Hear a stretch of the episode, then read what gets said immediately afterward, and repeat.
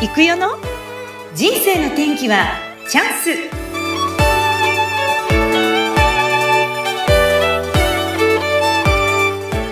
はい今回もスタートしました人生の天気はチャンス。この番組はゲストさんの人生を自らのお口で語っていただきご自身の人生の振り返り人生観などを探る番組です。本日のゲストは、磯目ゆか工業株式会社代表取締役社長の磯目邦夫さんです。磯目さん、こんにちは。はい、こんにちは。はい。では、簡単に自己紹介をお願いいたします。はい。えー、っと、磯目ゆか工業株式会社代表取締役社長の磯目邦夫と申します。はじめまして。はい。よろしくお願いします。はい。よろしくお願いします。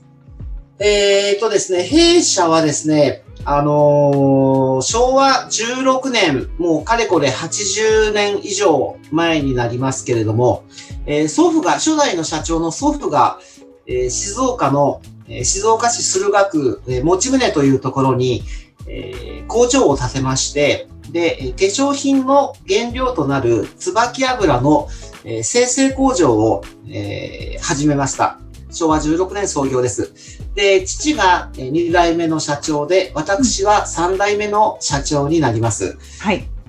はい。で、現在は？はい。えっ、ー、とですね、えー、っと、今現在は、あのー、まあ、機械設備とか建物とかかなりもあの祖父の時代から、初代の社長の時代からずっと使っておりましたので、かなり老朽化が進み、あの、もう修理もほとんどもうできないような状況になってしまい、えー、また、あの、原料もですね、あの、国内ではなかなか手に入らないので、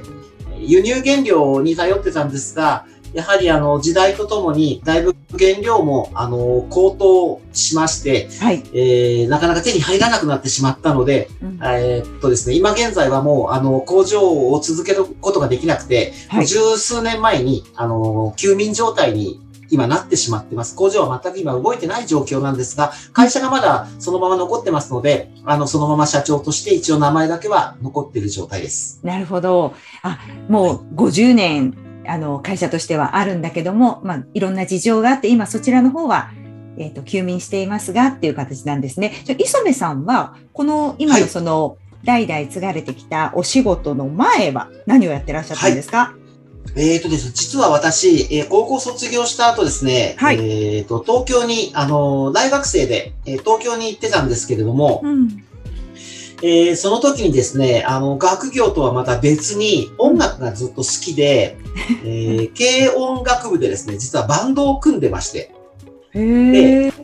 はい、バンド活動をやってたんです。で、大体普通は、あの、学内の文化祭に出演するぐらいで大体皆さん終わっちゃうんですけど、はい、あの、やはり場所が東京ですと、あの、その時代がですね、結構あの、アマチュアバンドがライブハウスで演奏するっていう機会が非常にあの、まあ、割と簡単にできるような時代背景でしたので、はい、えー、私も、あの、在学中から都内のライブハウス、えー、原宿とか、渋谷とか、あちこち出させていただいてて、で、一応学校はですね、大学は4年で卒業したんですけれども、うん、もうその後、30近くなるまでずっとあの、ライブ活動を続けておりまして、で、はい。結局はですね、あのー、卒業した後は、もうひたすらアルバイトとバンド活動っていう、まあそんなことで、30近くまで、はい、はい、過ごしておりました。会社に戻ってきたのは、はい、もう本当にさ、えー、30になる手前ぐらいに、やっと父親の方から、もういい加減にして帰ってこいと。そういうお叱りをいただきまして。で、まあ私も長男でしたので、はい。はい。その時点でもうちゃんと仕事しなきゃいけないなと思って帰ったのが、まあその30になる直前ぐらいですね。なるほど。じゃあ、全くその、なんていうかこう音楽やってた人がこのまた静岡に帰ってきてですね、あ後を継ぐっていう形でスタートした。はい、どんなお仕事をされたんですか、最初は。えっ、ー、とですね、あの、もう学生の時からえー、と先輩の紹介でパン屋さんのアルバイト紹介していただいて、で、もう、あの、在学中から卒業した後もずっと同じパン屋さんで7年、8年弱ぐらい、パン屋さんのみでやってました。はい。はい。それ東京の話ですか？静岡の話ですか？あ、それはね、えっ、ー、と、東京の話です。で、静岡に戻ってきて、で、いよいよもうこれをま、真面目に、あの、本当に仕事しなくちゃいけないなと思ったので、すぐ、あの、父の会社に入りまして、はい。はい。で、そこからまずは、あの、取引先への営業と、あと月末近くなると、うん、あの、父の、え経理の補助的なことをちょっと事務所でやるっていう、まあ、その繰り返しで3年ぐらい、えー、やってましたね。ただ、はい、あのー、やはり製造業ですと、自分のその会社の、えー、製造能力がどのくらいあるのかっていうことを分かってないと、やっぱり営業もできないので、うん、あのー、まあ、3年経ったぐらいからだんだん工場の方にも入り始めて、はい、で、原料から製品までは自分一人で作れるようになったっていう、まあ、そんな経緯であります。なるほど。え、それでずっと、はい、あの、ずっとその仕事をその後もずっとやってるんですか？うまくいく感じなんですか、ね、はい。うん、あのー、そうですね。えっ、ー、と、まあ、基本的には、あのー、月曜から金曜までは、あの、自分の会社でというか、まあ、父のもとで仕事をしてたんですけれども、やはり、あのまあ、そんなに景気が良かったわけでもないので、あのまあ、普通にお給料がなかなかいただけず、えー、っと、自分の仕事が、会社の仕事が終わった後は、夕方5時以降はアルバイトに出かけて、さらにそこで自分のその、え生活費を稼ぐみたいなことも、現役の頃からやってましたね。じゃあもう本当、会社で、あというか、その工場で働いた後にもう一つまた別の仕事に行くっていう形で、結構じゃああまり遊んだり、こう休んだりする時間がなかったんじゃないですか、当時。うんそうですね。ただ、やはり、静岡でも、あのー、僕がバンドをやってたことがですね、だんだんだんだんバレてしまいまして、で、声をかけてくださる方がやっぱり出てくるんですよ。そうすると、はい、あの、アルバイトも毎日毎日やってたわけではなくて、あの、休みの日は、まあ夜はある、あの、ライブハウスに出かけて、で、だんだんそこで、えー、自分の名前を知られると、今度はメンバーに誘われて、静岡でも若干バンド活動やってました。はい、あ、やっぱり音楽やってたんですか？やってましたね。やってました、やってました。やっぱり、まあ、磯目さんにとって音楽ってどんな存在ですか、そうすると。そうですね。やっぱり、あの、聞くにしても演奏するにしても、もうあの、幼稚園の時からオルガン教室通ったりとか、うん、あと小学校で合唱クラブにいたりとか、はい、あの、あとはですね、あの、僕、小学校から中学校にかけてボイスカウト活動をやってまして、そこで、はいあの、音楽隊っていうのがあって、トランペットと、あとあの、マーチングドラム、あの、どちらかを選べたので、私は、えっと、中学3年までは、えー、小学校5年生からトランペット吹いてました。で、高校に入って、吹奏楽部に入って、そこで、打楽器でドラムを始めたっていう感じです。私、そう、ずっとあの、バンドではドラマをやってました。かっこいいですね。デケデケデケデケデケデケデケとかやっちゃう人なんですね。ええー、磯部さんのそういう、ね、叩いてる様子見てみたいです。なんかこう、人が変わったような感じに見られるんじゃないですか。かっこいいね、みたいな。あありがとうございます。僕やっぱりあの、うん、どっかで自分の中で目立ちたがり屋なところがあって、あの、ステージ上がると、うん、多分ね、皆さんびっくりするぐらい人変わりますよ。本当？やっぱり一回見てみたいですね。はい、磯部さんの叩いてるところ。そうなんですか。そう、もう全然恥ずかしいとかね、そんな気持ちはもう、もう、あの、散々ライブやってきたんで、あそうですよね。むしろ、あの、目立ちたいっていう、そっちにスイッチが入るんですよ、ステージ上がると。はい、えー、はい。なので、あの、誰かのライブをお客さん側で聞いてるのが、やっぱりちょっとどうしてもこう、なんつうんでしょうね。あの、我慢ができないというか、本来こっち側にいる人じゃなくて、ステージ側にいる人間なのになって思いながら、友達のライブとか見てました。いいですね。いや、まあ、そう音楽活動もやりながら、そして工場で働きながら、その後どうなっていくんですか、磯部さん？そうですね。あのー、父もですね、だいぶあの、私が静岡戻る頃には、あのー、かなり高齢でしたので、もう80近かったので、はい。あのー、まあ、もともと体もそんなに丈夫な父ではなかったので、私の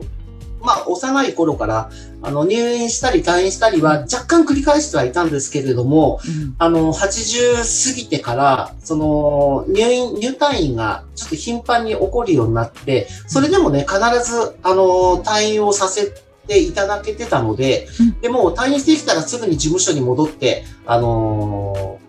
もう社長業を続けるっていう父でしたので、あのまあ、83で亡くなる時も、私は必ず退院してくるもんだと思ってたんですが、私は40になるぐらいの時かな。あのー、とうとう退院ができないまま83でえー、父が亡くなってしまいまして、で、その時点で3代目を継ぐことにいよいよなるんですけれども、いや実はそれまでにですね、はい、あの、父から会社のすべてのことを完全に、あの、伝えられてない状態のまま会社を引き継いでしまったので、でもそれはそれは分かんないことだらけ、特に会社の数字に関してが、分かんないことが多かったので、もう本当にもう台帳全部調べて、父の書いた伝票も全部調べて、分かんないことはもうあの、お取引いただいたら銀行とか、あの、取引先の社長様に直接教えていただいたりとか、そんなことしながら、あの、なんとか3代目で、あの、まあ、従業員さんも数名いらっしゃったので、やってきたんですけれども、それとはまた別に、もう機械設備がだいぶ悲鳴を上げてきてしまったので、ちょうどそうですね、今からその十数年前に、もう、もう本当に物を作ることができない工場になってしまってっていう、そこで、続けられずに、もう泣く泣く休眠状態にしてしまいました。はい、なるほど、なるほど。いや、でも、全くそういう引き継ぎ関係がちゃんとできていない状態でやるって、私のやっぱ友人でも同じような人がいるんですけど、ものすごく大変だったって聞いてますんで。もうね、もう本当に夜も眠れないぐらい辛かったですよ。そう、それで、あの、結局、えー、っとですね、あの、従業員さんもですね、あの、ちょっとやっぱり高齢の方、父の代で、割とこう、年齢の高い方が従業員さんでいらっしゃったので、あのー、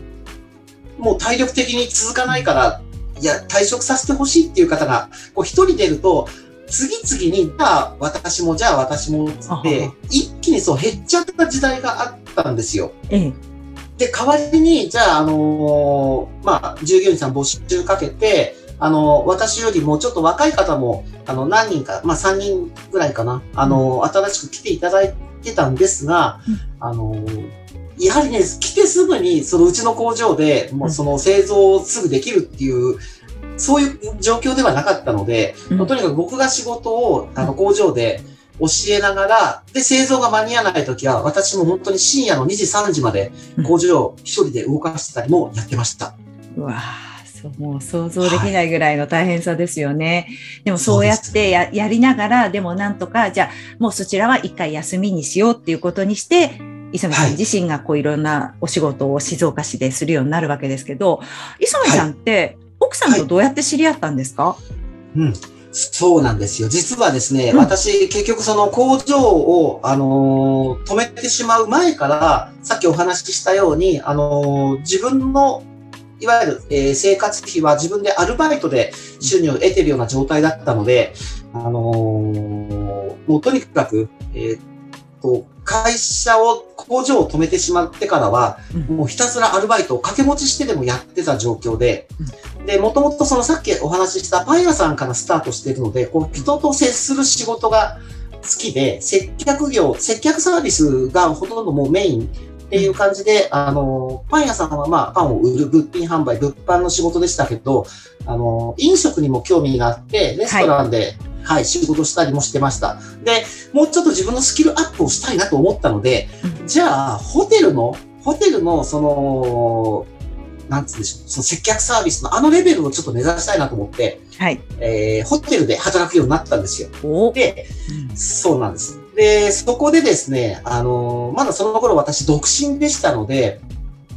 えー、所属してたのはそのホテルの直属ではなくて、あの、いわゆる配膳会っていうあの、派遣会社に所属をして、派遣される先はそのホテルの、えー、と、宴会がメインなんですけど、レストランとかにも、あの、人手が足りなければヘルプで行くっていうようなことで、えー、仕事してました。で、そこに、はい、同じ事務所、同じその派遣事務所に所属してたのが、あの、うちの妻今の妻ですよね。えー、そこで、はい、出会ったんですよ。はい。えー、まあ、あの、先に妻の方が、あの、入社してたので、あの、仕事は、要は妻の方から教えられる私の方が後輩でした。後輩で。うんうん、うん、はい。どこにビビってきたんですか？えっ、ー、とですね、最初はね、全く興味がなくて、はい。で、で、妻ももう30過ぎて、ま、あの、まだ独身だったんですよ。で、私ももうその頃40過ぎて独身で、うん、まあ、もうとにかく自分でその生活費をこう、収入を得ることが必死だったので、あんまりその、結婚のことま、真面目に考えてなかったんですけど、周りのスタッフさんで、割とこう、あの、年齢、が30代、40代のあのお姉様方がですね、もうあんたたち2人は、もうあの、いい加減にいい年なんだから、ちょっと2人でお話しして、できれば付き合っちゃいなさいみたいな、よくある、あの、周りがこう、なんつうんでしょうね、全立てをしてくださって、まあ、最初は無理やり付き合わされちゃった感があったんですが、ただですね、うん、はい、あの、付き合い始めると、こう、どうしても二人で遊びに行くとか、二人でご飯食べに行く。話をしてる中で、なんかね、発想がね、面白いんですよ。話をしてると、どうしても何かこう、普通に会話をしてる中で何かこうネタを仕込みたいっていうのが、うちの妻のなんかそういうのが楽しい、楽しくよくやってる人で、で、もう話が、会話が楽しかったので、だんだんだんだん、うん、私の方がのめり込んじゃいましたね。ああ、そうなんだ、そうなんだ。はい。いいですね。そういうなんかこう、笑いをくださる方。ね。今でもそうなんですか？そうすると家庭今でもそうです。もう。今でも。はい。で、えっ、ー、とね、結婚する前にね、2年ぐらい、あの、普通に付き合ってたんですけど、もう本当にお互いもう、あの、30過ぎ、40過ぎで、もうここで、自分も本当に、あの、なんつうんでしょう、もう人生少しまともに、まともにか真面目に考えて、身を固めなきゃっていう気持ちもあったので、もう結婚しようって、まあ、そこで結婚をしてですね、まあ、その1年後に、えー、娘が今、小学校5年生になりますけど、あの、はい、生まれたんですよ。いや、素敵。で、そうですね、もう、えー、結婚して今年で14年、あ、違う、出会って14年目、結婚して12年目ですかね。うん、もうその間ずっとね、もちろんその大喧嘩も何回はかはしてますけど、うん、でももう毎日笑いっぱなしですね。あ、あはい。素敵。家庭の中、いつも、円満、円満ですよね。そうすると。円満っていうかね、そう、あのー、仕事行く前も帰ってきた後も、うん、なんかこう、なんつうの、笑いを取らないと収まりつかないような妻なので、いろいろね、仕掛けてくるんですよ。本当いいじゃないですか。いつもプンプンしてるなんかこう闇をいっぱい言われる奥さんよりそうやって笑いを。ないです。ねほぼないですね。本当できた方ですね。素敵ですね磯部さん。だからそうそのホテルで最初その付き合い始めた頃に周りの人から磯部さんにはもったいなかったねってよく言われました散々進めておいて、付き合い始めましたって言ったら、いや磯部さんにはもったいないな、あの子はってよく言われてました。言われた。ええー、そうなんですか。はい、いや、ですよ。うん、あの実は私磯部さんと知り合ったので静岡の倫理法人会でなんですけど、まあで、はい、入ったのも多分同じそんなにあの時間差はなかったと思うんです。磯部さんがどんどんなんかこう元気になられていって もともと元気な方だなと思ったんですがよりなんか顔色が明るくキラキラしてるイメージがあるんですけど、はい、磯部さんはなんかその倫理の中でこうまあきっかけですよね。きっかけがあって入ってどんな風に変化していかれたんでしょうか？えっ、ー、とですね、私実は、あの、倫理法人会入ってちょうど1年ぐらい、そう、今、うなみさんおっしゃったように、ちょうど1年ぐらい経つんですが、実は入会をする、もう1年前から、あのー、実はですね、スマホの、えー、動画サイトで、あの、東京の倫理法人会に所属されている方がご自身で、あの、講演をされている内容とかを、あの、よくアップされてるのを私拝聴してたんですよ。うん、で、あの、そのお話の内容にすごく興味があって、あ、自分も倫理法人会で勉強したいな、学びたいなってことは思いながら、あっという間に1年間が過ぎてしまい、あの、こう入会する機会をしてしまってたんですね。はい。で、それとは別にですね、私、あの、もう今月で還暦を迎えるちょうど60になってしまうんですが、うん、えー、実はですね、60になる前にどうしても一つだけ何かを達成したいっていう目標があって、で、実はそれは何かというと、車の免許は持ってるんですが、うん、バイクに乗りたい。どうしても人生の中で一度はバイクに乗ってみたいという夢があって、うんうん、で、どうせ乗るなら大型バイクっていう目標を掲げて、教習所に通い始めて、っていうのがちょうどその動画を見始めた頃と同じ時期。はい、でですね、えー、いよいよまあ1年ぐらいで、えー、なんとか大型バイクの免許を取りまして、で、友達の紹介で、えー、バイクをいよいよあの購入するんですが、うん、その免許を取った時に、えー、いよいよその自分のバイクをね、バイク屋さんに行って、今度自分で運転して帰ってくる。うん、その納車式の日に、実はそこのショップのバイク屋さんのね、社長様とお話しする機会があったんです。はい。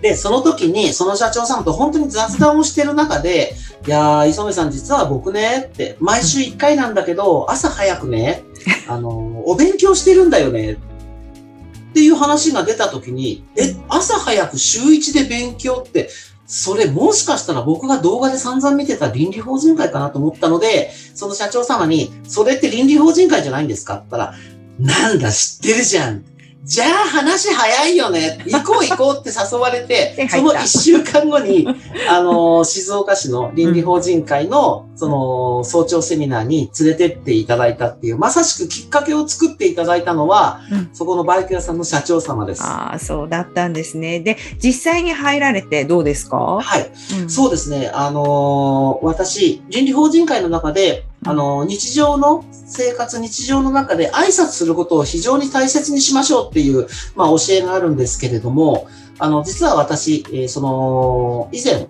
えー、ホテルで仕事をしてた時に、うんうん、まあ、ホテルで働き始めた頃って、どこの部署のどなたかもわからず、もうとにかく廊下ですれ違ったら、必ずお疲れ様です、おはようございますって挨拶してたんですが、最初は結構な頻度で無視をされまして、えー、挨拶返されてもほとんどなんかもう、形式だけの、あ、はい、お疲れ様です、みたいな。そんなのが始まったんですが、それでもめげずにね、ひたすら挨拶してたんですよ。はい。はい。たら、まあ、あるそのホテルの仕事で、うんうん、その会場の状況の中でね、非常に困ってた時に、うん、散々その挨拶をして、ちょっとずつちょっとずつ信頼関係築いてった、その、いろんな部署のいろんな人たちが、え、磯部さんどうしたの？困ってんの？助けてあげるよ、つって、はい、助けていただけるっていう風な人間関係を作っていけたんですね。はい。でも多分これって、うん、あの、挨拶を続けてきたんじゃないかな。その、あのー、なんかこう、えーつけえー、続けてきた結果、そういうところに結びついてきたのかなっていうふうに自分で今思ってて。いや、そうですよね。はい。その中で、実はその、まあ、毎週1回のね、セミナーの中で、実は、実は、実は、うなみさん、うなみさんが、あの、講話をされてた時に、あの、やはり挨拶もお話をされてたことがあって、で、そこで私が学んだのは、ただ、おはようございます。お疲れ様です。こんにちは。っていう挨拶の前に、うん、誰々さんっていう相手の名前をつけて挨拶しましょうってお話されてましたよね。そうそう、そう、そうなんですよね。そう、ね、そうそう。で、それを、あの、教えていただいたので、早速、あの、その頃自分がアルバイトをしてた、あの、職場とか、あとは家庭でもね、それやってみたんです。はい、はい。うん。そしたら、なんかね、本当に、ただ挨拶だけで、おはようございますったらおはようございますだけで終わってたのが、何々さんおはようございますが、そっから後に、こう、会話が続くようになっていくんですよ。うん、はい、うん、すごい。あのー家庭でもそうで、例えば、うちの妻に、えー、娘に、おはようって言うと、あ、おはようだけで終わってたのが、え、パパ今日何時にお仕事行くの？何時に帰ってくるの？っていう。うん、うん、あの、そんなような会話に続くっていうことを、この1年私学んでこれて、で、もともと私、あの、考え方がね、あの、前向きというか、ポジティブなので、いつも元気は元気なんですけど、うん、でもその、そう、挨拶を基本にしながら、うん、なんかこう、いいですね。なんつうんでしょうね。こう会話に続け、挨拶から会話に続けて、そこで信頼関係を築いて、いろんな情報交換とかも、あの、していただけるような、形式的じゃない、なんつうんでしょうね。なんかこう、親近感が持てるような、そういう人間関係を自分としては、あの、静岡市倫理法人会だけではなくて、あの、県内のあちこちの倫理法人会の方とそう触れ合いながら、そんな人間関係を作れてこれたんじゃないかなって自分では思ってます。いや、本当素晴らしいと思います。まあ、あちこちから今ね、お呼びがかかるほどの人になってるんですけど、磯部さんが、もう本当になんかこの話やる、するともうずっと止まらない、私もいっぱい話したいんですけどね。でも、磯部さん、この後ですよね。じゃあ、今そうやって自分も変化してきて人間関係も築けてきた、いろんなこう輪が広がってきた中で、今後、磯部さんが今そのやっていきたいこと、もしくはビジョン、そういったものをちょっと教えていただけますか？はい。えっ、ー、と、実はですね、その休眠状態にしてしまったあの会社が、まあそのままの状態、えー、敷地が約400坪あって、うん、でも建物もそのまま、中にある機械設備もそのままで、まあ荒れ放題のひどい状態を、要は黙認をしながらずっと放置してきてしまったんですが、はい、えー、もう年齢も、あの、今月還暦を迎えるという、まあ、節目の年齢ということも非常に自分で意識しておりまして、はい。いよいよ、この放置してしまった、その自分の会社をですね、一度、あの、まあ、建物として使えるものは残す。中の機械設備はもう使えないので、これはもう解体して処分する。えー、そして、その土地もですね、あのー、一度こう、綺麗に、綺麗にした状態から、何か新しいことをもう一回立ち上げて、えー、3代目の社長として中途半端にしてきてしまったものを、もう一度自分の力で何か新しいことを始めようっていう、それをちょうど決心したところです。わあ、すごい。パチパチパチパチパチパチ。ありがとうございます。で、今までは、まあ、そう、あの、製造業をね、ずっとやってきたんですけれども、うん、もう、あの、今後は、その製造業はちょっとね、あの、工場の周りに、あの、住宅が結構増えてきてしまって、その住宅のど真ん中で、はい、あの、機械を動かして工場をやるっていうのは、なかなか環境的にも難しいので、うん、で、私はどちらかというと、まあ、製造業、あの、嫌いでやってたわけじゃないんです、決して。あの、うちで作ってた製造してた、その椿油も、あ、椿油も、すごく、あの大切にはしてきたんですが、うん、そうではなくて、私がまあ、今まで得意としてきた、その、うん、人と触れ合う、そういう仕事を、これからやっていきたいなと思って、で、自分で今考えてるのは、もう本当にあの、とりあえず400坪っていう土地はあるので、はい、まあこれを、あの、どなたか、あの、まあ使いたいよっていう方がいらっしゃれば、じゃあ、あの、どうぞ使ってくださいっていうふうにもしてみたいですし、まあ、それでもいいんですけど、もしそういう方が現れなければ、今度はじゃあ自分がずっと、あの、何十年もお世話になってるうちの、その、地元の町内会の人たちにも喜んで、えー、こう、遊びに来ていただけるような、こう、遊びに来た時になんかこう、心がワクワクする、ちょっとこう、仕事で普段疲れてる気持ちを癒されるような、はい、そういうなんかこう、イベントを考えたりとか、うん、楽しいワクワクするような空間を、これからその400坪で、やっていければなっていうことで今いろいろと考えつつ、あの、いろんな方に協力を求めつつ、うん、はい、ちょうど考えているところですね。いやもう本当に場所的にはその本当海のそばで静岡のその用宗海岸ですごく今あの人気スポットになってるんじゃないかなといろんな開発があって今すごく人が集まってるような場所の私もイメージを持っていますのでぜひそれだけの400坪という大きな広大な土地をですねうまくあのこう再利用ができるようになっていったらいいなというふうに、そういう人がもし現れたらまたいいなというふうに、今日お話を聞いていて思いましたので、ぜひあの、これを聞いてる皆さんで知ってるよっていう方がいたら、はい、ぜひ手上げの方よろしくお願いいたします。